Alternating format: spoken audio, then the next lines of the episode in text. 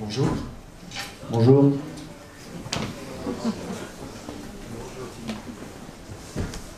Merci beaucoup pour votre présence, pour cette masterclass Thierry Martin que nous allons tenter de faire tenir sur une heure. Euh, Puisqu'il y a quelques impératifs d'inauguration juste après, ce qu'on va vous proposer, c'est de tenter de faire ça sur 50 minutes maximum pour qu'il y ait un petit temps de questions possible ensuite, si ça vous convient. Euh, tout petit sondage préalable et intéressant. Combien parmi vous ont vu l'exposition de Thierry Voilà. Et ben voilà, c'est fini. Bien, tout est dit dans l'exposition. Le but, euh, en, en moins d'une heure, donc, c'est d'arriver à vous présenter le travail de Thierry. C'est lui qui va vous en parler le mieux, bien sûr. Euh, sur, un, sur un angle un tout petit peu particulier. Si je peux faire marcher la machine, bien sûr, voilà. Euh, L'idée est de partir de chacune de ses principales influences et qui puisse nous dire un petit peu ce qu'il en a fait et comment il intègre tout ça dans son style, puisqu'évidemment le but n'est pas de copier qui que ce soit. Donc il ne va pas y avoir énormément de panneaux de présentation, mais euh, chacun peut permettre d'apporter pas mal de choses. Donc je vais déjà laisser la parole à Thierry pour cette première présentation d'influence. Bah, bonjour à tous et puis merci à vous d'être venus. Alors je vais essayer d'être le plus intéressant possible. Ça va être dur. Euh, alors en fait, en gros, euh, quand on m'a proposé un peu cette, euh, cette masterclass, ça m'a permis, moi, pour le coup, quand, Phil avait choisi en fait une direction de parler de mes influences, c'était de réfléchir un tout petit peu justement sur tout mon parcours. Et donc, j'explique rapidement un peu d'où je viens. Donc bon, bah, comme tous les enfants, j'ai lu beaucoup de BD quand j'étais quand j'étais petit. Puis ensuite, la vie a fait que j'ai bifurqué vers le dessin animé où là, dans le, dans le dessin animé, j'ai appris, euh, j'ai travaillé dans le storyboard, mais toujours avec cette envie un jour de pouvoir faire de la bande dessinée. Donc euh, souvent, en fin de journée, je faisais souvent mes, bandes dessinées dans mon coin. Et donc pendant pas mal d'années, j'ai fait beaucoup de storyboard jusqu'au jour où euh, j'ai commencé à, publier, et puis à partir de là, ben, j'ai pu, j'ai pu en fait mettre en avant ce que j'avais envie de mettre dans la bande dessinée, c'est-à-dire surtout en fait la narration en bande dessinée c'est-à-dire comment on raconte une histoire et euh, comment faire pour qu'elle soit le plus, euh, le plus accessible et le plus captivant possible pour le lecteur. Je me suis toujours mis, moi dans une histoire en mettant en tant que lecteur avant de la dessiner et me, je plongeais dans mes souvenirs d'enfance comment j'appréhendais ou comment j'abordais une bande dessinée. Et souvent, petit, je regardais plus les images que je lisais les textes. Donc à partir de là, en fait, ça m'a marqué sur tout le reste de mon parcours où je fais en sorte que mes planches, quand je les dessine, elles doivent être d'abord compris euh, visuellement avant le texte. Et pour cela, ma foi, il se trouve que quand j'étais euh, enfant, ben, je suis tombé sur euh, pas forcément cet album-là, mais euh, cette série-là, Joan et Pierre Louis. Donc pour ceux qui connaissent, le pour ceux qui connaissent pas, c'est le, le, le, créateur des Schtroumpfs. Et pour ceux qui connaissent, eh ben, les Schtroumpfs sont, apparus dans une des aventures de Jean et Pierre Louis. Et euh, donc voilà. Alors après bon là je la fais un peu courte, mais euh, arrivé le jour où j'ai pu en fait euh, travailler sur le roman de Renard avec le scénariste Jean-Marc Matisse, et quand il m'a proposé de travailler sur cette histoire, la première chose qui m'est venue en tête, c'était de penser euh, Jean et Pierre Louis. Donc voilà pourquoi je mets en fait cette page en parallèle avec, avec une découverture de Jean et Pierre Louis, parce qu'en fait il y, a un lien direct avec, euh, avec tout le travail de PO, de Peyo, c'est-à-dire penser en fait un, un, découpage euh, à ce qui soit le plus, euh, le plus accessible, le plus clair possible, tout comme le faisait en fait. Euh, voilà, et puis quoi dire d'autre là-dessus, je ne sais pas pour l'instant. Ce que tu as pris de Peyo majoritairement, c'est sa lisibilité, sa narration. Oui, voilà, c'est ça. C'est le plus efficace possible. Alors, j'avais un, petit avantage là-dessus, c'est que d'avoir fait pendant pas mal d'années euh, des storyboards pour le dessin animé m'a appris effectivement à être le plus clair possible dans mes images. Il faut savoir que je travaillais surtout pour des, pour des dessins animés pour enfants, et quand on travaille pour des, pour le, pour des tout petits, euh, dans le dessin animé, il faut se rendre compte qu'en fait, quand un enfant est captivé par un dessin animé, lui, il a, euh, quand un plan apparaît à l'écran, euh, ce plan va durer une, deux, trois secondes, mais c'est souvent des plans assez courts. Donc il faut savoir que quand on a un plan assez court, l'enfant, il a juste une ou deux secondes pour comprendre ce qu'il y a à l'image. Donc à partir de là, on apprend effectivement à construire une image, à la composer, de faire en sorte qu'on comprend du premier coup d'œil qui est le personnage principal, ce qu'il fait dans la case, dans quel décor il se situe. Et donc à partir de là, ben, en fait, PIO faisait la même chose. Donc pour moi, du coup, j'étais en fait, euh, j'étais un peu sur du velours puisque j'avais déjà toute cette expérience derrière moi pour commencer à, aborder ça. Donc quelque part, quand j'ai effectivement, quand j'ai bossé sur le, roman de renard, j'avais l'impression de devoir rendre hommage en fait à Peyo. Donc euh, pour ceux qui connaissent l'univers de Peyo et qui ont eu l'occasion de regarder euh, ces, trois tomes, il y a des fois de temps en temps, je m'amuse à faire des petites références. Et ça, vous allez voir que dans les autres images qu'on va vous montrer, c'est un jeu auquel j'aime bien, me prêter, c'est-à-dire de montrer mes influences, mais de façon cachée, ou alors les utiliser de façon à ce que ça, leur apporte quelque chose d'un peu plus, euh, comment dirais-je, percutant ou un peu plus intelligent par, rapport au, fond du sujet. Donc euh, voilà. Donc là, en fait, c'était une scène effectivement où euh, bah, Renard arrivait, et donc des scènes comme ça dans Jean et Louis, il y en a plein où il marche dans des cavernes avec une torche, etc. Donc voilà. Il y a d'autres pages hein, qui font des clins d'œil comme ça dans, Renard, mais ça, je pense qu'elle était peut-être la plus parlante de l'univers de Peyo pour ceux qui le connaissent. Voilà. pour ceux qui ont vu l'exposition, euh, Lucky Luke renvoie directement à un des personnages que vous avez pu voir qui est Jerry Alone. C'est plutôt superficiel puisqu'à mon avis, l'influence de, Maurice, on va la retrouver ailleurs dans ton travail. Alors là, pour le coup, euh, comment dirais-je? En fait, je, me rends compte aujourd'hui que ce que je fais maintenant euh, est rattaché pour beaucoup aux influences de mon enfance, euh, ça soit de la, petite enfance jusqu'à l'adolescence, et depuis maintenant je ne travaille que là-dessus en fait. Et là, il se trouve que bah, cette page-là, en fait, de, de Western, c'est la toute première histoire que j'ai que j'ai scénarisée pour, euh, pour le magazine Spirou. Donc moi, au départ, je ne suis pas scénariste, donc quelque part déjà c'était un exercice pour moi. Et, euh, et en fait, j'ai voulu montrer aussi cette, cette image-là moi, les, premiers, les premiers, la première rencontre avec, euh, avec Lucky Luke, bah, c'était ses premiers volumes en fait. Hein. C'était quand Lucky Luke ressemblait à du chewing gum en fait, hein, avant d'arriver sur les autres. Et, et, donc il y a ce côté un peu effectivement un peu un peu mollasson des personnages que j'essaie toujours de garder parce que ça mène pas de dynamique. Mais l'idée moi de ce que je voulais apporter en fait en montrant cet exemple-là, c'est encore l'influence de mon travail dans le storyboard que je mets en bande dessinée. C'est-à-dire qu'en fait, là, il y a un découpage qui est en fait assez cinématographique, où on a un rythme qui est déjà imposé par le cadrage. On a des plans larges, on a des plans serrés, des plans au ras du sol, des plans un peu, un peu surélevés, et tout ça, ça donne une dynamique. Et donc ça, c'est un, un, un, style de découpage que, que Maurice n'avait pas forcément dans la BD, enfin qu'il n'y a pas forcément dans la BD franco-belge. Et, euh, et, là, du coup, je trouve ça assez intéressant d'essayer de mélanger les deux, c'est-à-dire cette lisibilité euh, bah, d'une image qu'on perçoit très rapidement, on comprend ce qui se passe, mais en même temps donner une dynamique qui est propre à ce que moi j'ai appris pendant des années en faisant du storyboard en fait. Et, euh, c'est ce que je continue à faire encore aujourd'hui en fait, hein, c'est de, mélanger, euh, on va dire ces deux écoles en fait, hein, ce que j'ai appris dans dans l'animation et ce que j'ai envie de faire aussi en bande dessinée et de ce qui m'a influencé en bande dessinée. Notamment pour l'instant, ça c'est la période franco-belge. On arrivera après tard sur la période comics.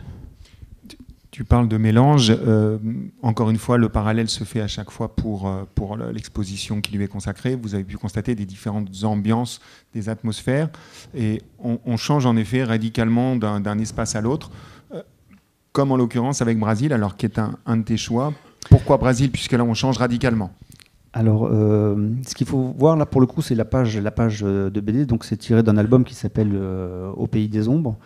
Donc ça c'est un album que j'ai fait avec le même scénariste que le, roman de Renard, euh, Jean-Marc Matisse. Et donc c'est une histoire qui parle de deuil. Et euh, donc quand il m'avait proposé ce projet-là, effectivement, euh, moi, je, bon, je, suis tout de suite rentré dedans. Et si j'ai mis ce parallèle, en fait, c'est que quelque part dans l'univers de, de, de, de, Pays des Ombres, il y a une, très forte place à l'imaginaire puisque ça raconte l'histoire d'un enfant qui a une dizaine d'années, qui va être confronté au deuil et qui, grâce à, son imaginaire, va réussir en fait à l'affronter et, s'en guérir en fait. Et pour le coup, euh, du coup, il y a quelques années, donc quand, le film Brasil est sorti euh, au cinéma, j'avais eu l'occasion de le voir lors de sa première projection. Et ce film, enfin, si je dois partir sur une île déserte, je partirai avec ce film parce qu'en fait, il est extrêmement riche pour moi. chaque, chaque 30 secondes, il y a un concept. Euh, visuellement, il est, foisonnant. Donc, euh, souvent, je vais piocher, des idées dedans. Et là, en l'occurrence, c'est pour parler en fait des influences. Donc là, il y a des influences en fait qui sont cachées que j'ai pu installer en fait dans, dans l'album. Et l'idée, c'est de montrer effectivement que ben, nous, en tant qu'auteurs, on va piocher nos idées un peu partout en fait, hein, mais aussi souvent dans le cinéma. Et des fois, ça peut être aussi. Bon, là, en l'occurrence, Brésil, il y a plein de plans, mais il m'arrive, moi, des fois aussi d'aller au cinéma. Et si je vois un plan, même si le film est mauvais, m'a intéressé, je me dis c'est quelque chose que je pourrais utiliser, retransposer, euh, le déformer pour un jour le mettre dans, dans, une histoire. Quoi. Et là, en l'occurrence, pour ceux qui, qui, ont vu Brésil, je ne sais pas si vous avez vu Brésil, tous, non Pas Voilà, il y a une séquence à un moment donné où effectivement le personnage hein, est confronté dans, le milieu euh, dans le milieu administratif. Il, il se retrouve dans un bureau qui est, tout petit, tout petit, tout petit. Et donc je lui dis, c'était l'occasion de présenter, parce que là on parle dans l'histoire du, diable, et qui se retrouve, lui, en fait, je le présentais dans une, dans une posture de fonctionnaire. Il fait juste son travail, en fait. Il doit prendre des notes, etc. Et donc là, le parallèle avec Brésil, pour moi, s'y prêtait bien, en fait. Donc voilà. Et l'idée, c'est en, faisant ce parallèle, c'était l'effet de montrer que ben, nos influences, on va les chercher partout. Si le cinéma vient piocher beaucoup de choses dans la bande dessinée, bah nous, on ne se gêne pas pour les piquer aussi beaucoup de choses dans le cinéma, en fait. Voilà. On, peut penser et espérer que d'entendre Thierry pendant une petite heure vous donne envie de revoir l'exposition. En tout cas, je vous y encourage, puisque vous, vous la verrez d'un autre œil. J'ai cru que tu allais dire d'aller voir le film. Aussi. Euh, c'est pour l'anecdote. Euh, vous pourrez constater que la page qui vous est présentée là, l'original est exposé dans, dans, la partie qui présente cet album. Donc ça peut être intéressant d'aller comparer euh, avec ce que vous voyez là. On, va rester sur des, sur des influences un petit peu atypiques, on va dire, puisqu'on peut dire quand même que Peyo et Maurice, c'était quelque chose d'assez évident visuellement. On peut faire un rapprochement rapidement. Un petit peu moins avec celle-là. Alors ici, c'est, toujours dans la même histoire, c'est toujours dans le Pays des Ombres. Et donc là, le, le, un, des, précurseurs de, dans la bande dessinée donc, est Winsor Mackey, qui présente dans ce personnage, donc la page de gauche, euh, son, son, personnage fétiche qui était Little Nemo, où on voyait en fait, euh, si vous connaissez Little Nemo, c'est un, un garçon qui en fait, voyage donc, euh, dans le pays de Slumberland et à chaque fin de case, il se réveille, il tombe de son lit. Donc en fait, il voyage dans son imaginaire. Donc ça, c'était pour dire ce que je disais tout à l'heure, dans, l'idée où euh, l'enfant va utiliser son imaginaire pour réussir à, surmonter son deuil. Et donc, comme j'avais cette référence-là de Little Nemo en tête quand j'ai travaillé sur cet album, bah, je voulais lui rendre un hommage, en fait, moi, euh,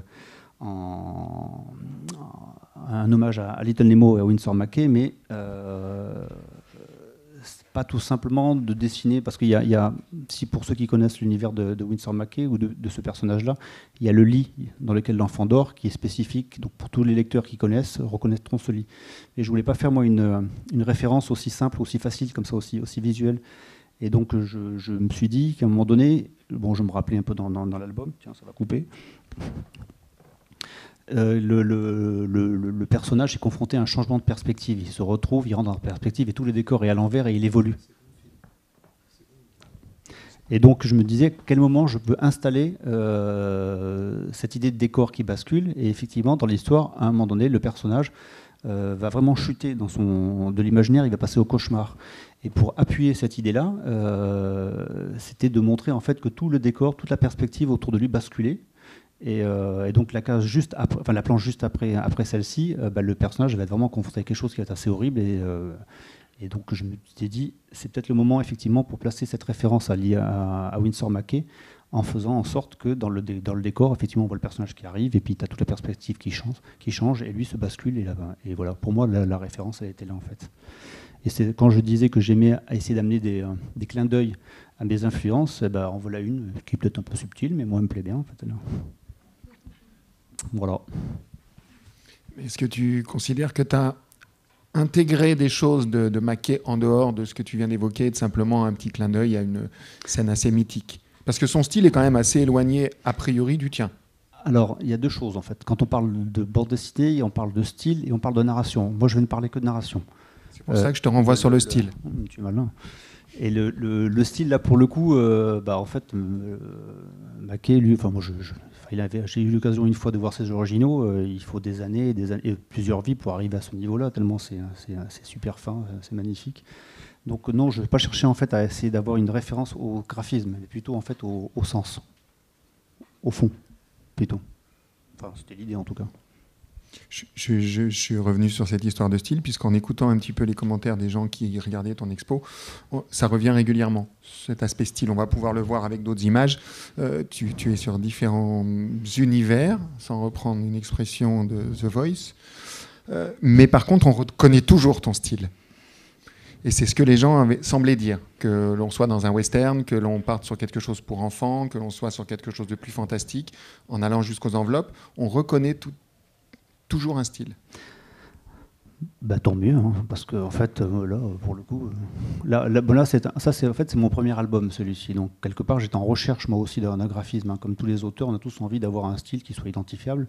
Puis en fait, moi, je me suis rendu compte que c'était pas aussi simple que ça. En fait, hein. Euh, j'ai pas l'impression d'avoir un graphisme qui soit Bézian, a un graphisme qui est particulier. Euh, bah, là, Mario Montaigne, il a aussi un, style particulier qui est identifiable. Enfin voilà, il y a quelques dessinateurs qui ont c'est leur graphisme qui, les montre. Moi, ce qui m'intéresse plus, c'était vraiment, c'est surtout narratif en fait. hein.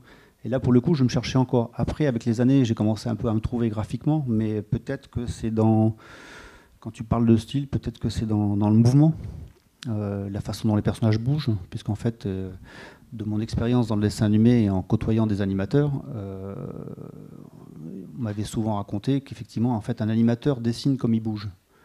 Et un dessinateur en fait, de BD, c'est pareil. En fait, hein. Donc moi, une fois que j'avais entendu ce- cette phrase-là, ben, effectivement, ça m'a fait beaucoup réfléchir. Et, et c'est là que j'ai commencé en fait, à, à essayer, de, pas de me dessiner moi, mais moi j'ai une façon de bouger, donc c'est ce que je représente en fait. Et quand on essaye après effectivement d'imaginer plusieurs personnages qui ont des caractères différents, ben, on va essayer de bouger comme on pense qu'ils bougent. Mais fondamentalement, c'est quand même nous qui jouons. Enfin, moi, je ne suis pas comédien de départ. Donc c'est peut-être au niveau du style, euh, dans sa forme, c'est peut-être dans la façon que je fais bouger mes personnages. Après le trait, bah, en fait le trait il évolue avec les années euh, et souvent les dessinateurs en fait ont un style qui va se simplifier avec euh, avec le temps, hein, où on est pur en fait en quelque sorte, en général. hein. Ce qu'on va pouvoir constater tout à l'heure. Voilà. Il y aura toujours le machin là. Ah non, il n'y a pas là. Il n'y a que nous qui avons une gêne sur l'écran. Alors euh, là, pour le coup, euh, quand j'ai fait le choix de ces deux images, euh, il y, y a plusieurs choses en fait.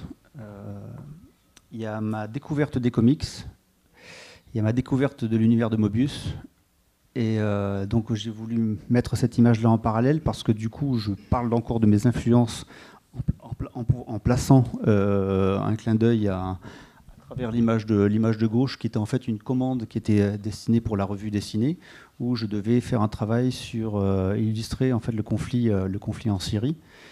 Et, euh, et donc le, le- le- le- la revue, elle, avait demandé à ce qu'on travaille sur des images qui soient percutantes en fait. On avait un texte et il fallait pas que ce texte soit, fallait pas que l'image soit, soit, soit redondante avec ce texte. Donc c'était pas forcément évident comme exercice au départ. Et, euh, et à partir de là, euh, ben, je me suis dit effectivement, par rapport au conflit qu'il y a en, en, en Syrie, Bachar est en train d'é- d'écraser son, d'écraser son peuple. Ça y est, c'est parti. Il n'y a plus d'image. Et ah, c'est revenu. Et donc, euh, donc d'où l'idée de représenter effectivement Bachar comme ça, écrasant, son- sa population. Et là, automatiquement, ça faisait référence à euh, un album de, de Mobius qui illustrait le surfeur d'argent. Et euh, donc moi, arrivé à partir de 15 ans, j'ai découvert l'univers des comics. Donc, comme beaucoup de dessinateurs de, notre génération, bah, ça a été, ça a été on va dire une déflagration, puisqu'on on découvrait tout un univers, tout comme aujourd'hui, enfin, depuis quelques années, la nouvelle génération découvre l'univers des mangas. Bah, nous, c'était avec les comics. Et, euh, là, euh, donc moi, dans la même période, enfin un peu plus tard, j'ai découvert l'univers de Mobius. Et là, pour le coup, j'avais les deux en un. Et, euh, l'approche de Mobius dans, l'univers des comics, moi, je m'y retrouvais plus, puisqu'il y avait effectivement une volonté d'un choix de cadrage qui m'ont amené quelque chose, disons, quelque chose un peu de réaliste, en quelque sorte. Et là, pour le coup, pour faire référence et pour montrer mon, influence ou mon, hommage à Mobius, eh ben, je me dis que c'était l'occasion effectivement d'associer cette image de, Bachar en Galactus, euh, écrasant, euh, détruisant tout ce qu'il a autour de lui. Donc voilà, c'est une façon aussi, euh, disons, un peu cachée de montrer, euh, une influence d'un auteur dont j'aime le boulot. On est quasiment sur un clin d'œil formel, comme tu as pu déjà le présenter, avec ces images qui parlent d'elles-mêmes. Moebius a une influence plus profonde chez toi, qu'on va retrouver dans d'autres dessins, d'autres livres. Éto- étonnamment, euh, oui, mais en fait, pas au niveau narratif, pour le coup.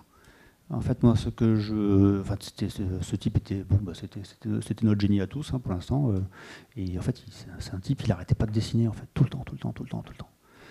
Et cette envie de dessiner, enfin, disons, moi, quand je suis fatigué ou je n'ai pas envie, il suffit que j'ouvre un bouquin, puis je me dis, bon, t'as encore rien fait, recommence, continue à travailler, continue à dessiner. Et en fait, c'est un métier où il faut produire sans arrêt, sans arrêt, même si on fait du bon, du mauvais, il faut tomber des feuilles, parce qu'au fur et à mesure, il y a quelque chose qui avance et il y a quelque chose qui en sort. À un autre stade que, Giro, bien sûr, mais, euh, mais quelque part, cette soif du dessin, en fait, que j'adore chez Mobius. C'est ça. Parce qu'au niveau narratif, il y a, dans sa façon de découper une histoire, tout ça, je, me retrouve plus chez Peyo ou, chez d'autres, d'autres auteurs euh, américains qu'on va voir après, que, chez Mobius. Chez Mobius, ce qui me plaisait, en fait, c'est le, temps qui passe à, faire ses dessins, en fait, tout le temps. Tout le temps, tout le temps, tout le temps.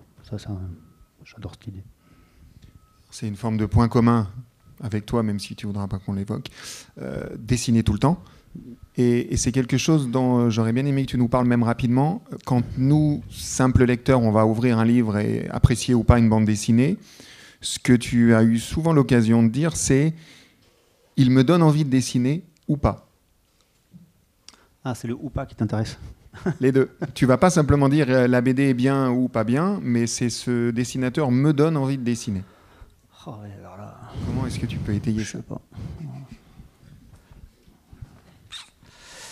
Sais pas, c'est une question d'instinct comme ça en fait. Hein. Il y bah, tu, peux le voir chez plein de dessinateurs qui sentent qu'ils font, enfin ils vont faire un dessin euh, où ils vont mettre leur trip dedans en fait, hein. qu'il soit maladroit ou qu'il soit, qu'il soit super bon, euh, tu le sens en fait. Hein.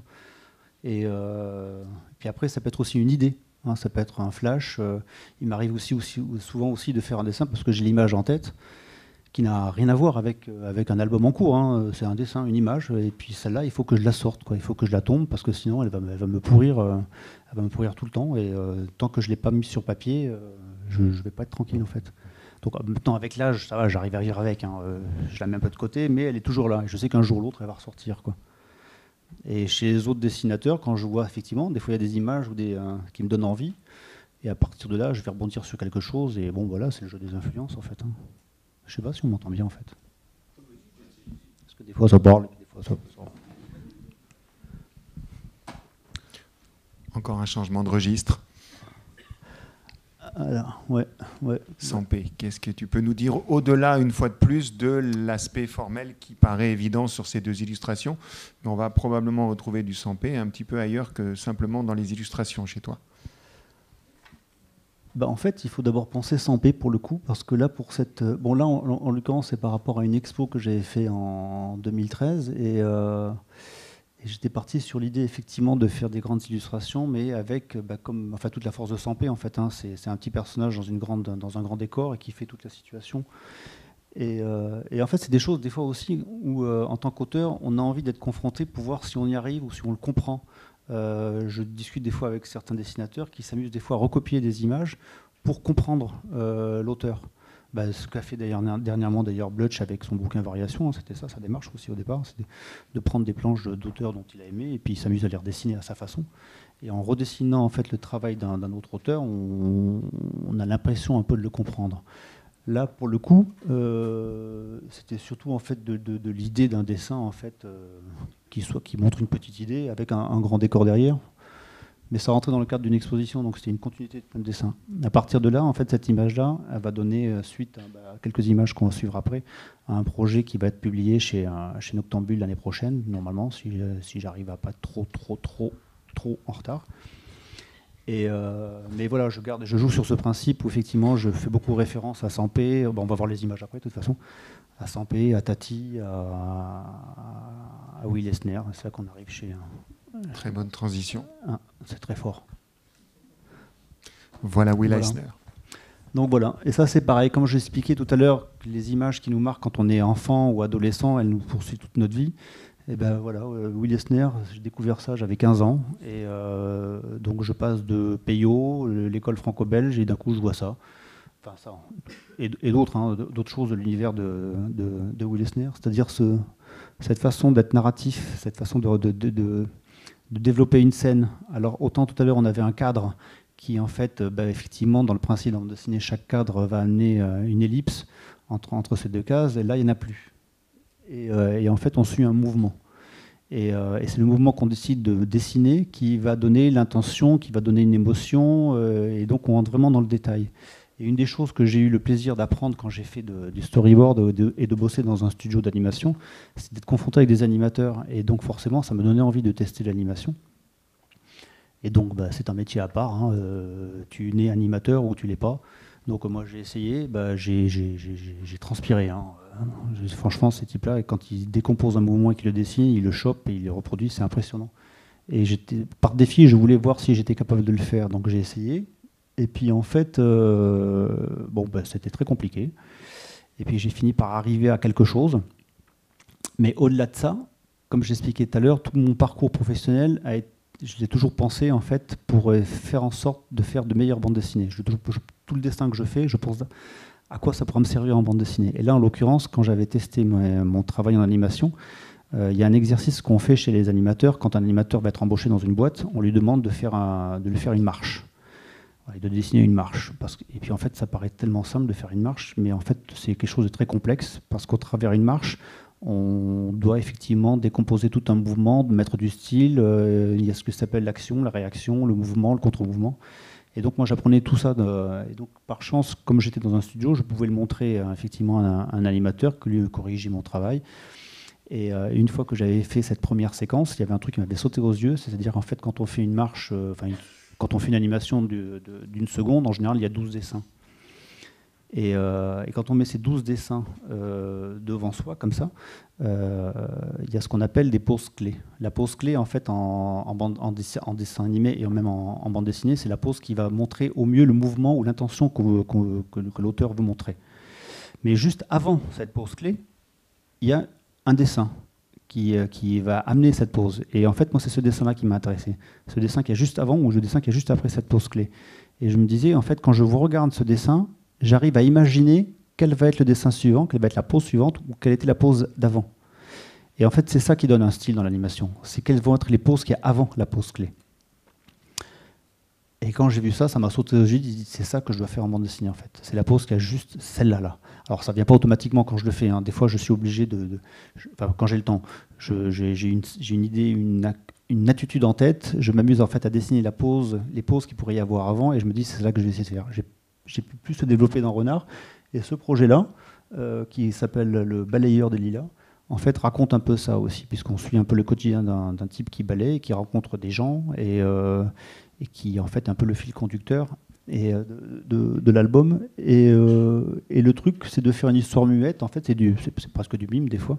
Et, et j'essaye moi de redessiner ça en, en décomposant des, scènes ou des actions et euh, en fait, c'est un travail d'observation, c'est-à-dire qu'en fait, c'est une histoire qui n'est pas écrite. Enfin, j'ai le début, j'ai la fin, mais tout ce qui arrive entre les deux, c'est juste de l'observation que je vais avoir en vous regardant vous. Donc il y a des scènes. Cette scène-là, par exemple, c'est une scène qui est arrivée. J'étais entre. Alors, je me souviens d'une interview que j'avais écoutée de, de, Tati, qui racontait. Donc jamais en parler de celle-là parce qu'en fait, elle est très parlante pour nous. Il racontait que quand il se retrouve une fois, il s'apprête à prendre l'avion et qu'on annonce une grève ou un retard, euh, ben, pour lui, le cinéma commençait. C'est-à-dire qu'il s'installait et puis il regardait les gens. Et là, en, l'occurrence, bah, c'est ce qui m'était arrivé. J'étais en train de déplacement, je suis à, la gare Montparnasse, on annonce deux heures de retard. Bah, je sors mon carnet, je me suis mis devant le parvis et puis là, je me suis mis en mode observation pour cet album-là. Et puis petit à petit, j'ai commencé à regarder les gens, et puis il y a quelque chose qui a commencé à se dessiner. Et là, en l'occurrence, c'est un, type qui faisait la manche. Et puis, euh, ça commence... donc je n'avais pas le son, je le voyais juste, en fait, hein, se déplacer de, personne en personne. Euh, et, là, donc, j'ai vite fait des, petits crobats rapidos sur mon carnet pour noter les idées. Et euh, à partir de là, en fait, la chose s'est dessinée. Donc, en fait, chaque page, ça va être des, c'est des séquences d'observation que je vais assembler dans mon histoire et, et puis l'intégrer, en fait, dans le livre. Et pour le coup, ça renvoie effectivement à ce qu'a fait Willy Esner avant. Donc, quelque part bah, forcément, de toute façon, j'avais cette influence-là en tête, donc c'était difficile de s'en, détacher. Donc, euh, comme je n'arrive pas à en détacher, bah, je l'applique, hein, tout simplement. Donc, il faut que je, je, l'exorcise en la dessinant, en fait. Voilà. Je reste un, instant sur, cette page, juste pour ce que tu évoquais. Je pense qu'il y a des gens ici qui apprennent aujourd'hui, tu as fait beaucoup d'animation, euh, qui l'apprennent bah, parce que ton style, ne, enfin, pas ton style, on va dire, ce que tu fais ne laisse pas transparaître au premier abord. Je pense à beaucoup de personnes qui sont aujourd'hui connues dans la bande dessinée et qui, à l'évidence, sortent de l'animation, euh, qui en ont réellement fait beaucoup et, qui, et ça se voit tout de suite. On se dit, tiens, lui, soit il vient de l'animation, soit sa bande dessinée peut quasiment ressembler à un storyboard d'animation. C'est pas ton cas. Est-ce que ça tient? Est-ce que tu évoques là avec cette pause clé ou est-ce que tu fais en sorte que ça ne se voit pas? Ah non, je pense pas ça comme ça en fait. Hein. Je pense pas que ça voit pas. Je... Alors dans, ce que tu dis, beaucoup viennent en fait de l'animation, mais en tant qu'animateur. Euh, de ceux qui viennent du storyboard, il y en a, mais je, je, peut-être deux trois personnes que je vois comme ça. Mais il y en a aussi qui ont cette notion de découpage qui n'ont jamais fait d'animation. Hein. Je pense notamment par exemple à Blin ou à Bonhomme. Je pense pas qu'ils aient fait d'animation et ils ont un découpage qui est très très hein, très storyboardé en quelque sorte. Après, au niveau du, au niveau du style, c'est ça, tu me demandais? Oui, c'est le fait que on, dès qu'on voit une de tes planches, on va pas se dire, lui, il vient, du, il vient de l'animation. Ça, ça, ça va pas paraître évident. Bah, tout simplement parce qu'en fait, je pense d'abord BD quand je faisais l'animation, je me disais ça, il faut que je l'utilise, mais euh, ça va plutôt m'intéresser quand je vais l'appliquer en bande dessinée. En même temps, je je réfléchis pas comme ça en fait, hein. je le fais quoi. Après, c'est au petit bonheur la chance, hein. des fois ça marche, puis des fois euh, c'est on recommence en fait. Hein. Mais on est toujours dans l'idée aussi de. de, de, Il en manque on ne voit pas l'image de gauche. Ah, ah c'est dommage. Ah oui, c'est dommage. Pourquoi elle n'y est pas Elle y est, mais en fait elle est trop sombre. On ne peut pas l'éclaircir l'écran en fait là non Pour voir l'image de gauche, enfin de, droite chez moi. Ouais, comment ça se fait ça Bon, bah écoutez, tant pis, je vais essayer de vous l'expliquer. Tu vas devoir nous la décrire. en fait, on voit rien du tout en fait. Hein. voit rien du tout. Bon, c'est dommage. Euh, Qu'est-ce que c'était donc Ça, c'est une séquence que j'ai préparée justement pour, euh, pour vous, mais bon, c'est un peu ballot. Euh, en fait, c'est tiré d'un, c'est un extrait tiré du film de, Fritz Lang, euh, Le Testament du docteur Mabuse. Où dans cette séquence-là, donc c'est son deuxième film, à savoir pour ceux qui connaissent un peu l'œuvre de, de, Fritz Lang, c'est son deuxième film parlant. Donc c'est quelqu'un qui vient du cinéma muet ce qu'il faut savoir, ce que j'ai peut-être oublié de dire depuis le départ, parce qu'en fait il y a plein de choses à dire, mais ça part un peu dans plein de directions. Il y a, un truc qui m'a marqué enfant, c'est effectivement le cinéma muet. Et donc, euh, bah, bah, quand j'expliquais tout à l'heure que je préfère qu'une bande dessinée, on arrive à la comprendre avant que par l'image, mais euh, et que le texte vienne amener des informations en plus. Eh ben, je vais souvent puiser mes références ou mon inspiration dans le cinéma muet. Euh, et là, dans cette séquence-là, malheureusement que vous ne pouvez pas voir, il y a une scène quand je l'ai euh, donc bon quand je disais j'adore au, euh, au, cinéma puis des fois quand je vois un plan je suis content mais là en l'occurrence en l'occurrence sur cette scène là donc j'ai découvert ce film assez tard et euh, donc je regardais le film tout simplement et puis d'un coup arrive ce, passage là et là je suis pas estomaqué mais je suis là impressionné par ce que je vois parce qu'en fait on a une scène donc dans le testament du, docteur Madi du docteur Mabuse il y a un personnage qui doit être assassiné donc il y a des commanditaires qui vont faire appel à un tueur et ce tueur donc va avoir la on, le prévient que c'est un type qui est dans une voiture et euh, on lui dit quelle voiture c'est. Donc c'est la plaque, sa plaque d'immatriculation.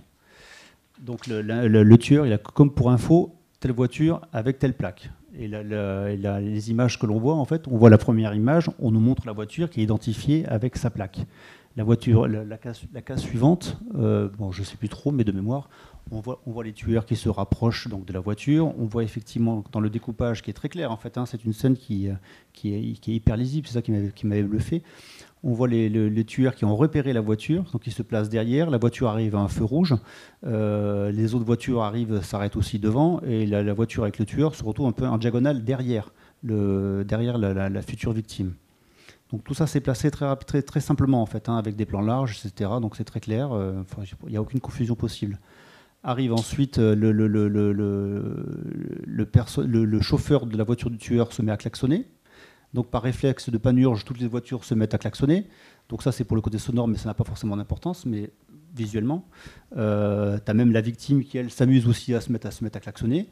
Et euh, le tueur qui est sur la, plage arrière de, la voiture, enfin sur les assises arrière, pointe son pistolet, donc comme à l'époque, hein, comme ça. Donc il vise en diagonale le, type. Et c'est tout. On se retrouve en plan extérieur, le feu passe au vert, les voitures démarrent, sauf une voiture donc la voiture de la future victime. Là, on voit effectivement le policier qui se rend compte qu'effectivement l'agent de circulation qui voit que les voitures ne bougent pas. Euh, donc euh, ben, il se dirige vers la voiture. On est à l'intérieur de la voiture, donc la, côté, euh, la, victime, mais on ne la voit pas. On voit le, policier qui arrive au travers le pare-brise, il se penche, il voit le type, donc contre-champ, il voit le type allongé sur son volant, et là la caméra panote un tout petit peu, et juste derrière lui, on voit la fenêtre avec un petit trou. Et donc là, on a compris en fait que bah, sans avoir vu en fait, le, type se faire abattre, qui s'est fait abattre, tout, un jeu de, mise en scène. Donc ça, c'est une scène en fait qui est extrêmement storyboardée.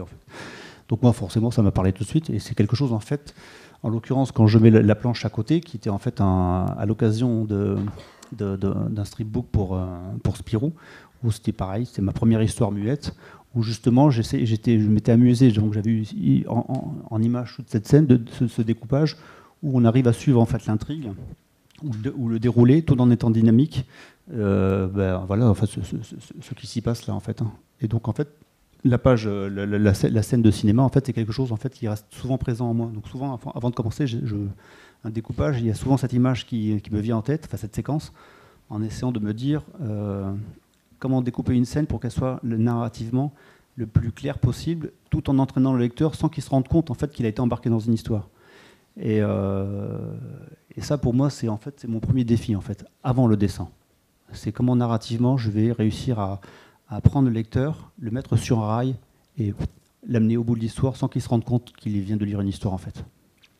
Voilà. Avec une demi-image, tu as tenu deux fois plus de temps, on n'aurait pas dû mettre d'image en fait. C'était mieux si on la voyait là quand même. Normalement, celle-là est un peu sombre, mais elle se, mais elle se voit. Voilà, on reste dans le domaine du cinéma. Alors ça, ça ce parallèle-là, j'ai voulu le montrer en fait pour montrer, pour parler de l'idée de, comment l'inconscient en fait travaille, en tout cas chez moi.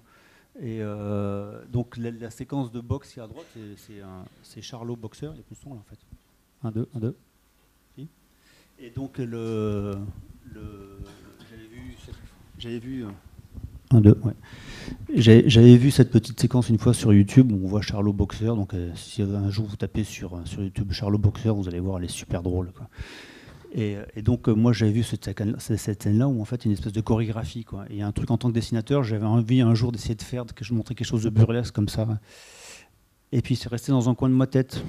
Puis et donc à l'occasion de, ma première publication dans Fluide Glacial, où on m'avait demandé justement d'essayer de trouver des, petits, des, gags en une page, euh, en quatrième de couverture, on me dit c'est assez compliqué parce que le défi c'est qu'on doit donner envie au lecteur de, rentrer dans une histoire, mais il ne faut pas qu'il aille à la fin de la case, mais en même temps, euh, et, quand la fin arrive, ce soit une vraie chute. Et oui, alors, là, bon, bah, c'est la seule fois où j'ai réussi. Hein. Et donc j'avais cette image de, box qui est revenue, et à partir de là, bon, bah, j'ai essayé de chercher un gag autour. Et euh, donc voilà, j'ai fini par le dessiner. Et une fois décidé, ça m'a renvoyé en fait à, Charlot, alors que je l'avais pas forcément, l'avais pas forcément en tête quand j'ai démarré. Et plus tard, donc là on l'a pas ici, mais euh, je crois même que ça m'a renvoyé un, souvenir qui est encore beaucoup plus profond dans mon enfance. C'est un des, premiers épisodes de Spirou et Fantasio, enfin de Spirou surtout, où il, y a un combat de boxe contre Poil Dur, je crois. Et donc j'ai bah, fait, fait les recherches. Euh, parce que je n'ai pas l'album en fait, de, cette séquence-là. Et quand j'ai trouvé les images sur Internet, je vous promets, les trois premières vignettes, c'était c'était pas quasiment ça, mais c'était presque ça, quoi. Au niveau de la, du cadrage, tout ça. Et ça que je me suis dit, c'est incroyable comment, en fait, dans notre enfance, ces images qui nous marquent, elles nous marquent en fait plus profondément qu'on le pense, en fait, et qu'elles nous suivent longtemps, en fait. Et que tout se fait à l'enfance. Hein. Bon, je vous le dire comme ça. Hein. Vous ne le savez pas, mais voilà. On pas creuser davantage l'aspect psychologique? Là, il n'y en a pas. parle d'influence ici, ou de reprise d'univers? Eh ben là, voilà, pour le coup, euh, bah ça c'est un album qui est en cours. Donc euh, j'ai la chance de pouvoir faire un album de Mickey vu par euh, bah Jean-Luc Cornette et moi-même. Et là, pour le coup, bah, tout ce que je viens de vous raconter au niveau de mes influences, de mon envie, de ma passion, c'est, je vais le mettre en fait dans, cet album-là. Donc là, effectivement, c'est en fait, là, je suis en train de faire un Joran et Pierre Louis. C'est pour c'est Mickey, mais en fait, au fond de moi, c'est, ça va fermer là. C'est un billet. Donc en fait, je vous montre juste cette image-là d'un travail qui est en cours. Et là-dedans, je m'amuse à mettre tout, tout, tout mon plaisir que j'ai en bande dessinée. Voilà. Et euh, pour ceux qui s'y connaissent un tout petit peu, euh, il y a deux petites références dans ces deux planches. parce que, comme je disais, j'aime bien mettre des clins d'œil. Donc, bah, alors, pour vous donner une petite idée sur la planche là, la première, sur le troisième strip, la, bande là, la deuxième là, pas celle-là quand Mickey rentre et que plutôt lui saute dessus. Ça, c'est pour ceux qui connaissent l'univers de Calvin et Hobbes. Donc voilà, c'est un clin d'œil appuyé quand même, mais un peu caché quand même. Hein. Et puis, et puis l'autre planche là-bas, ben, en fait, le, fameux, plan comme ça, euh, la grande vignette, le grand décor, ben, euh, moi j'avais en tête le, Frankenstein de Bernie Wrexton, où, où, il y a un plan encore plus faramineux que celui-ci, où, où, il y a des éprouvettes partout, etc. Donc voilà, c'est quand je vous dis que j'aime bien placer des petits des petites influences, des petits trucs cachés comme ça, ben là, en voilà deux. Voilà. On a, ça fonctionne là. On a pu quand même voir euh, depuis le début qu'on parle d'influences qui soit sont inconscientes, soit sont digérées, soit intégrées euh, à, chaque fois. Euh, là, tu parles de, de jeu, de, tu t'amuses à faire ce genre de clin d'œil. Par contre, tu es dans un univers ultra codé, ultra référencé. Est-ce que c'est une contrainte? Est-ce qu'il y a plus de jeux que de contraintes avec Mickey? Alors non, non, non, enfin non, par rapport à les, contraintes qu'on a par rapport à Disney, en fait, effectivement, Mickey est un personnage hyper gentil. Donc il faut qu'on soit hyper gentil. Voilà. Bon, ça reste jeunesse, donc du coup j'accepte la règle hein, pour le coup, hein, mais, euh, mais euh, voilà, c'est la contrainte. Après, il y a peut-être deux, trois petits détails effectivement qu'on a eu comme retour à changer, mais, euh, bon, c'est pas grand-chose.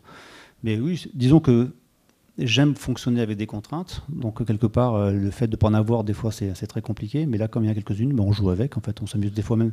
Le plus drôle, c'est de s'amuser à les détourner. En fait, hein. c'est ça qui est amusant dans les contraintes. Parce que tu peux pas transformer Mickey graphiquement radicalement. Est-ce que tu t'amuses quand même avec lui? Alors, ben, quand je parlais tout à l'heure d'animation, de, enfin de, de, posture ou d'attitude, là, pour le coup, c'est un personnage qui est très caoutchouc. Euh, c'est un rond, c'est enfin il y a trois ronds sur sa tête, il y a le corps, c'est une espèce de, d'ovale qu'on peut tordre et tout. Donc là pour le coup, euh, je pense que les animateurs doivent beaucoup s'amuser avec. Donc effectivement, je vais beaucoup piocher euh, mes influences là-dedans. Je, regarde quand même pas mal parce que c'est vrai qu'ils ont tendance à tordre beaucoup les personnages. Et donc ça va être aussi pour moi l'occasion d'essayer de voir si je peux tirer le personnage dans certaines attitudes, etc. Tout en essayant de le rendre réaliste aussi parce que c'est, aussi ça un peu l'exercice. Donc voilà c'est fini. On, arrive sur la dernière image et on fait un grand écart quand même. Hein. Là, je fais ma promo euh, en vente en ce moment. C'est surtout qu'on fait, qu'on fait une. On, en reparlera. on fait surtout un grand écart puisque tu passes d'un univers très référencé, comme on l'évoque là, ultra codé, à quelque chose de complètement libre. Putain, j'ai chaud. Putain, je vais mourir. Ouais. Bah, oui. Pourquoi est-ce qu'il y a une planche de comics à côté? Bah, je sais pas, ça attend de me le lire, la file. Hein. Bah, là, c'est pareil, c'est ça aussi. C'est donc euh, dans, l'univers des comics, quand j'ai découvert effectivement l'univers des comics, tout à l'heure j'avais parlé effectivement de, l'album de Mobius quand il a fait son, comics à lui, mais, euh, mais il y avait eu effectivement une, baffe que je me suis pris euh, à 15 ans, c'est quand j'ai découvert l'univers de Frank Miller, puis après de Mazzucchelli, et qui est en fait dans un dessin, dans un dessin où le lâcher prise, enfin il y, a un fort lâcher prise. Et bon, tout ce que vous avez pu voir avant, c'est un dessin bon, fait à la plume, fait un dessin qui j'essaie d'être le plus, le plus maîtrisé possible, on va dire, à, mon niveau. Mais euh, donc du coup, c'est, euh, des fois, c'est, assez fastidieux en fait, en tant que dessinateur, de, de, rester dans les, dans les clous en fait. Et euh, là, en l'occurrence, à l'occasion de, cet album, que j'ai donc pour la petite histoire que j'ai pratiqué en faisant une image par jour que je me mettais sur Instagram, et qui a fini par devenir euh, cet album. Euh, moi, mon exercice premier quand j'ai commencé, c'était de réussir à, briser ces chaînes en fait qu'on se donne plus ou moins, ou à, ouvrir des portes en fait, pas forcément briser des chaînes, mais ouvrir des portes. Donc, je suis sans cesse en recherche d'évolution graphique, sans trop savoir où ça peut m'amener, mais j'ai envie de tester en fait. Et il y en a qui diront de se mettre en danger. Bon, je ne vois pas trop où est le danger, mais euh, le seul danger, c'est qu'on rate notre truc et bah, qu'on recommence en fait.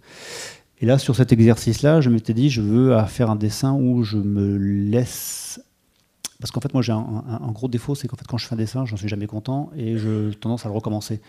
Et donc, forcément, les éditeurs sont pas contents parce que du coup, ça prend du retard, etc. etc. Donc, euh, je me dis, il faudrait toujours qu'il y ait quelqu'un qui soit derrière moi, une fois que j'ai fait mon dessin, le prenne et s'en va très vite et très loin. Et là, en faisant cet exercice-là, que j'ai mis du temps à me lancer, c'était de le publier tous les jours à heure fixe, et puis, tant pis si le dessin me plaisait ou pas, mais je, devais en fait réussir à sortir de ces codes-là et se lâcher prise. Et donc, un des dessinateurs dont moi je trouve euh, fait ça, en tout cas, ou en tout cas, c'est l'impression qu'il me donne. Euh, là, c'est donc euh, Mazzucchelli. Et donc, quelque part, je me disais, il faudrait que je réussisse à aller vers ça. Et cet album a été un peu l'occasion de, de, de, de m'affranchir de pas mal de choses et de me libérer dans ma tête pour que graphiquement, je puisse un peu aller vers autre chose que je fais habituellement. Voilà. Mais, pour une fois, tu parles un petit peu de finition et du rendu, puisque tu, l'évoques bien, ce qui t'importe le plus, c'est la narration et c'est raconter. Euh, donc, pour l'anecdote, encore une fois, quand on a préparé ça, moi je t'avais mis une image d'Eisner qui était plus de l'esprit, du spirit, euh, mais on aurait été sur une influence encore plus formelle et dans les jeux de noir et blanc. Tu as préféré mettre quelque chose de plus narratif. Euh, en l'occurrence, pour cette image-là, on est vraiment sur, sur le rendu. Mazukeli est connu pour avoir ancré d'instinct rapidement ce qui se voit sur cette planche. Et c'est également ce que tu as fait sur Dernier Souffle. On, est sur, quand tu parles de lâcher prise, on est d'accord, on parle aussi du rendu final. Ouais, ouais je pense, il y a un peu de ça. Au départ, euh, oui, oui, je suis sans, sans doute, sans doute. Sans doute, je ne peux pas dire de plus en fait. Parce que tu nous as assez peu parlé des, outils. Euh, eh ben tant mieux. J'ai quand même plusieurs fois entendu les gens devant les, les planches. Vous verrez qu'elles sont. Vous retournerez voir, elles sont plutôt petites. Les originaux sont plutôt petits.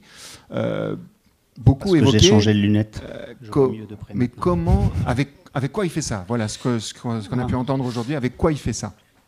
Ah oui, c'est vrai qu'effectivement, pour moi, ça me paraît naturel, mais euh, aujourd'hui, on est dans effectivement, il y a beaucoup de dessinateurs qui travaillent de plus en plus avec, avec des outils numériques, et moi, moi, c'est un truc sur lequel je n'ai pas envie de franchir le cap parce que j'aime bien le rapport euh, à la texture, au dessin, les doigts sales. Euh, et mes premiers albums, effectivement, par défi, je voulais maîtriser le pinceau. Donc, ben, il y a eu plusieurs albums, donc Au Pays des Ombres, ensuite il y a eu le roman de Renard.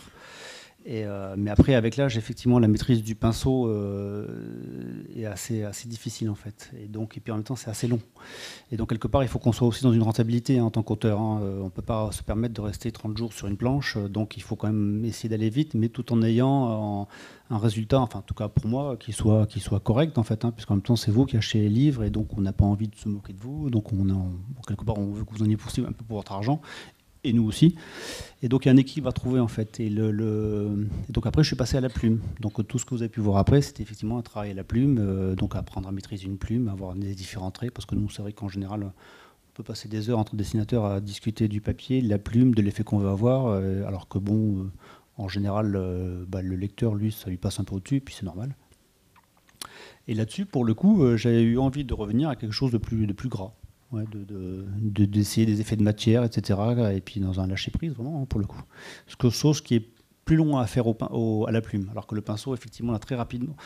Enfin, ce qui est bien, en fait, quand on dessine, c'est quand on met une idée sur papier, que très rapidement on l'a. Et euh, du coup, on peut passer à la suivante. Et là, c'était le, le, cas pour ça, en fait. Et donc là, pour le coup, de travailler avec des pinceaux, euh, donc là, j'ai des pinceaux, maintenant, ils ressemblent tous à des, des balais à shot. Hein on appuie, on détruit, on recommence. Et puis en fait, on s'aperçoit que c'est intéressant parce qu'on peut les utiliser pour d'autres choses. Et donc ça a été une vraie découverte, aussi, pour le coup, de, bousiller des pinceaux et de ne pas les jeter, les garder, parce qu'en fait, on a d'autres effets. Ce qui peut-être numériquement c'est possible, mais là pour le coup, euh, on va passer beaucoup de temps à trouver des effets qu'on peut avoir plus rapidement en travaillant en couleur directe. Ça répond pas à ta question Si, si, c'est pas forcément l'album de la maturité, c'est l'album du lâcher prise. Voilà, c'est ça. mais le lâcher prise, c'est une forme de maturité. Non Quelque part. Excellent mot de la fin. Ah, bah, merci à vous, c'est fini, on s'en va. Au revoir. On, est plutôt bon dans le timing, donc on, a 5-10 minutes si vous avez quelques questions à poser. Aucune question. Lâchez-vous.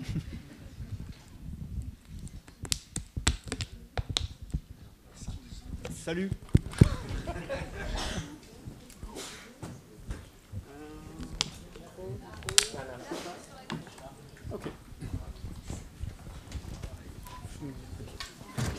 Merci. Euh, pour la création de ce, de ce dernier souffle, euh, est-ce que le. Alors là, on reconnaît bien votre travail de storyboarder, enfin, je trouve. Euh, est-ce que vous aviez déjà, alors je suppose que vous aviez déjà l'histoire en tête, le début et la fin, mais est-ce qu'il y avait déjà un storyboard qui était créé euh, au préalable ou c'était vraiment, euh, enfin vous saviez, enfin ou alors c'était improvisé? En fait, cet exercice-là était totalement improvisé. j'ai démarré une première image et puis après j'ai avancé au fur et à mesure et Bon, comme je, l'ai dit tout à l'heure, moi, je, bon, je suis plus dessinateur que scénariste, donc du coup, je, me confrontais pour la première fois à un scénario. Sauf que je le faisais en direct puisque je publiais chaque dessin. Mais euh, et après, et c'était ça aussi le, but du plaisir, c'était de, j'étais curieux de savoir où ça allait m'amener en fait, parce que je n'en avais aucune idée. Donc effectivement, j'avançais, j'avais une image pour le lendemain, et de temps en temps, j'avais une idée d'une séquence de peut-être 5, 6, 7, 8 dessins, genre souvent les scènes d'action. Mais, mais, sinon, non, je ne savais pas du tout. C'était ça qui était en fait assez jubilatoire, c'est que c'était une vraie surprise de savoir. Bon, ça reste une histoire assez basique, hein, c'est une histoire de vengeance, puis voilà quoi. Mais, euh, mais après, c'était comment amener un truc auquel moi je m'étais pas préparé et pas rendu compte, c'était le fait de publier une image sur Instagram. Donc une par jour, j'accrochais donc des futurs, euh, des futurs lecteurs euh, chaque jour avec une image. Donc je pense à ça parce que le début de l'histoire, on voit un type qui marche dans la neige et il peut, bah, il marcher, il marche dans la neige pendant 10 cases. Donc je pensais pas en faire un livre au départ. Hein. Donc, euh, si, je, par contre, j'y pensais en me disant dans le sens, si c'est dans un livre, euh, on va tourner 10 pages, euh, bon, bah, ça va aller vite en fait, les 10 pages muettes. Mais comme on est à 10, dessins, ça fait 10 jours. si quelqu'un me suit, pendant 9 jours, il va voir un type qui marche dans la neige. Quoi. Donc, il va où? Donc c'est ça que je me suis dit, bon, il faut absolument que je supprime ces images. Et là, je me retrouvais dans la tête d'un feuilletoniste. Je me disais, bon, au quatrième jour, il faut qu'il se passe quelque chose je sais pas quoi, il faut que je trouve un truc. Que ça soit euh, de par le cadrage parce qu'il voit quelque chose hors champ, euh, là en l'occurrence il voyait des traces de pas dans la neige, patati, et ça avançait comme ça en fait. Donc euh, c'est ça que j'ai trouvé finalement très amusant, c'est que le fait de mettre un dessin par jour comme exercice, je me disais scénaristiquement, il va se passer quoi le lendemain, mais en même temps, ce qui va se passer doit attirer la personne à venir le surlendemain, etc. Et puis donc j'ai avancé comme ça pendant, pendant 150 jours. Donc très rapidement, étonnamment, en fait, euh, là vous parlez de, on voit effectivement au travail de storyboard dans la forme dont l'objet est présenté en fait. Euh, je m'étais amusé à faire un test quand j'avais un certain nombre d'images où j'avais fait, euh, j'avais présenté 8 cases, j'avais fait une planche avec 8, cases. Et en fait, on voyait en fait, une planche de bande dessinée classique. Et étonnamment, le, côté storyboarder ne sautait plus aux yeux en fait. Hein. C'est vraiment l'objet, c'est dans sa forme qui nous fait vraiment penser coup pour un storyboard. Donc voilà, je sais même pas pourquoi je dis ça, mais euh, ça, me, questionne en fait ce truc-là en fait. Mais sinon, c'était une impro en fait, hein, vraiment. Alors, si vous amusez à regarder dans détail, vous allez voir qu'entre le premier jour et le 200e jour, il a pas mal évolué, hein, le gars. Euh, son chapeau, son fusil, tout, enfin bref. Mais après, dans sa création, je m'étais dit, je, bon, je vais démarrer dans un univers de cow-boy, donc c'est que des gueules burinées, enfin des, types qui sont des, c'est très sombre. Donc en fait, ils se ressemblent tous, quoi. Donc le truc classique qu'on fait en bande dessinée, en fait, hein, on, lui met un signe particulier. Bon là, j'allais pas lui mettre une mèche quand même, mais donc ça a été le, ça a été nez pointu en fait, pour justement jouer des fois avec sa silhouette. Quoi. Donc voilà, il n'y a que lui en fait hein, qui est plus ou moins comme ça. Les autres sont venus un petit peu euh, au, plaisir du jour en fait. Et puis c'était ça le défi. Si je le mets, tant pis, il a une gueule qui me plaît pas. Bon bah lui, il va mourir, hein, parce que j'ai pas envie de le dessiner pendant pendant plusieurs jours quoi. Ça c'est un autre truc auquel on est. Enfin moi, c'est une grosse difficulté pour moi, c'est trouver la tête du personnage. Euh, parce qu'à savoir qu'on va vivre avec pendant, pendant, pendant des mois, voire des mois. Hein. Donc si on a une tête qui ne nous plaît pas, euh, je vous assure que ça m'est déjà arrivé sur des albums, j'ai dû recommencer des pages parce que je ne le sentais pas. Quoi. Et là, euh, bon, ben là j'ai accepté la règle. C'est vrai que je le referai peut-être pas comme ça, mais là pour le coup il est comme ça, puis on va jouer le jeu, on va voir. C'était ça aussi, hein, c'était intéressant, c'est que je, je, je, je, cassais ces barrières que j'avais en tête et de, de voir où ça m'allait en fait. Voilà. Bon, bah, Autre question Laisse-leur le temps. Bah non, on n'a pas le temps, on va y aller. Vous écoutez de la musique pour mettre dans l'ambiance Ah oui, oui, oui. Il y a oui, de tout en fait. Hein. De tout. Ça peut être la musique, ça peut être la radio, ça peut être des films. Euh, le silence, rarement. Euh, sauf effectivement, là, quand j'écris des histoires, pour le coup, je suis dans le silence. Mais sinon, euh, sinon de tout. Maintenant, si je dois mettre des musiques de western quand j'écoute ça, ben, Étonnamment, non. En général, je vais prendre peut-être le contre-pied, justement. J'adore ça, en fait, hein, prendre quelque chose qui n'a absolument rien à voir, et ça fait des mélanges de genres.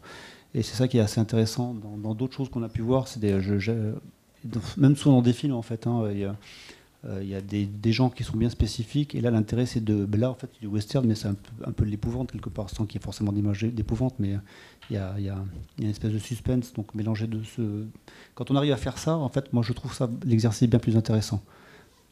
Bah, en même temps, il faut bien connaître le genre, ce qui n'est pas forcément le cas tout le temps pour moi. Donc, euh, des fois, je fais ça un peu, un peu au pif. Quoi. Hmm, voilà. C'est quoi cette histoire de travailler sur des enveloppes? Parce que soit vous avez, Je sais pas, il n'y a pas d'enveloppe là. Monsieur a vu l'exposition peut-être Alors, bah, en fait, non, c'est tout simple, c'est des trucs. ah, je- Ouais, c'est ça, oui. Oui, c'est ça. C'est juste pour le plaisir de dessiner de- bah, des pin-up, des bagnoles, des, des trucs qui ne sont. Je, je veux même pas chercher à l'analyser, en fait. Je- c'est vrai, je un pas envie- excellent résumé. j'ai pas envie de savoir. Mais, euh, mais en fait, au départ, pour, être, honnête, et puis rendons à César ce qui appartient à César, euh, c'était, euh, bon, je ne sais pas si vous connaissez le dessinateur Vint, qui lui fait des, bonnes femmes qui sont, super sensuelles. t'as- déjà envie de te jeter sur elles quand tu les vois. Mais il s'amusait à faire ça sur des, bah, enveloppes, en fait. hein, mais juste parce qu'en fait, j'en discute avec lui, c'était lui pour le plaisir de, remplir des. il n'aime pas une feuille vide, donc il la remplit, quoi, et puis il la dessine. Mais moi, c'est l'objet en fait qui m'a amusé. Je me suis dit, tiens, c'est assez marrant. Et puis maintenant, en fait, ça ne m'intéresse plus de dessiner des pin-ups sur euh, une feuille. Je ne trouve pas finalement ça si intéressant que ça. Alors que du coup, prendre un, objet ou enfin, un document qui administratif ou autre, qui finalement, en général, va, à la poubelle, et on, y met notre touche, on, essaie de l'embellir. Enfin, c'est du bel art en fait. hein. Euh, Du coup, cet objet prend un autre sens. Et après, petit à petit, est venue cette idée de cadre parce que ça reste toujours une obsession en fait. hein. Euh, Une histoire, on la raconte, elle est dans un cadre. Et, euh, donc la bande dessinée, c'est dans un cadre. S'il n'y a pas de cadre, c'est la feuille. Donc il y a toujours cette histoire de cadre. Et ce qu'il y a dans le cadre, il y a aussi ce qu'il y a hors du cadre. Et là, pour le coup, sur les enveloppes, il y avait ce jeu-là en fait qui est arrivé assez vite, que je, que je pour être honnête, je n'utilise pas franchement. En fonction de mon inspiration. euh, Si j'ai une idée, je la fais. Sinon, pour l'instant, ça reste un jeu. Mais là, ça est en train de prendre des proportions que je, me rends compte. Il y a des choses qui sont en train de se faire autour qui sont assez marrantes, en fait. hein. Puisqu'il y a le Festival d'Amiens qui veut faire justement un truc avec ça et raconter des histoires justement avec l'enveloppe, le cadre et la fenêtre, en fait. Mais ça reste, un jeu. Mais il y a matière d'utiliser finalement ce médium-là pour faire aussi de la bande dessinée. Pas raison de s'arrêter forcément à une page simple qu'on remplit. Quoi. Ça peut être partout, en fait. Voilà. Mais au départ, c'est juste effectivement du, le plaisir de dessiner des petites bonnes femmes à l'aquarelle. Un truc en fait, on se vide la tête. En fait, en fait enfin, voilà, c'est c'est pour se vider la tête de la journée. Voilà. Bien, on est pile dans le timing. On va vous laisser retourner voir l'exposition et vous remercier. Eh ben, merci à vous hein, d'avoir pris le temps.